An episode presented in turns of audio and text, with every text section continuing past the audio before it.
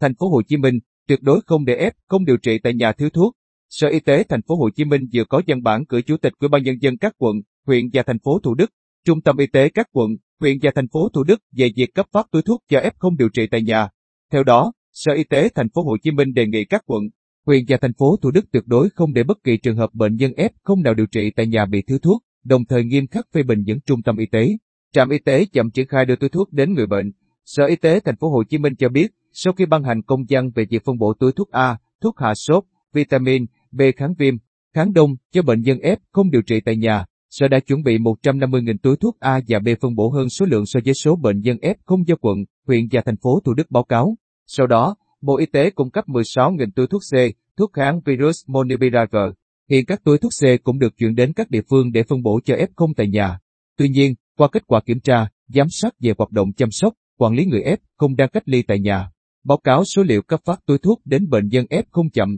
nhiều bệnh nhân F không chưa được nhận túi thuốc, gây bức xúc cho người bệnh. Để bảo đảm bệnh nhân F không điều trị tại nhà được tiếp cận túi thuốc điều trị kịp thời, giảm trường hợp chuyển nặng, Sở Y tế Thành phố Hồ Chí Minh đề nghị Chủ tịch Ủy ban nhân dân các quận, huyện và thành phố Thủ Đức chỉ đạo các bên liên quan khẩn trương rà soát, cấp phát túi thuốc cho bệnh nhân F0, tuyệt đối không để bất kỳ trường hợp bệnh nhân F không nào điều trị tại nhà bị thiếu thuốc. Thành phố Hồ Chí Minh tăng cường xét nghiệm COVID-19 đến ngày 15 tháng 9. Sáng mùng 6 tháng 9, Trung tâm Kiểm soát Bệnh tật Thành phố Hồ Chí Minh cho hay thành phố vừa ban hành văn bản đề nghị các địa phương, đơn vị tập trung triển khai công tác xét nghiệm để phát hiện triệt để các ca nhiễm SARS-CoV-2 trong cộng đồng, thu gọn vùng nguy cơ cao và rất cao, mở rộng và kiểm soát dùng an toàn, phấn đấu kiểm soát được dịch bệnh trước ngày 15 tháng 9. Lấy mẫu xét nghiệm COVID-19 cho người ở chung cư tại thành phố Thủ Đức, ảnh Trung tâm Y tế thành phố Thủ Đức. Theo đó, người dân ở vùng đỏ, dùng cam được xét nghiệm ít nhất 3 lần và người dân ở các vùng còn lại xét nghiệm ít nhất một lần hoặc mỗi hộ gia đình được xét nghiệm ít nhất 2 lần.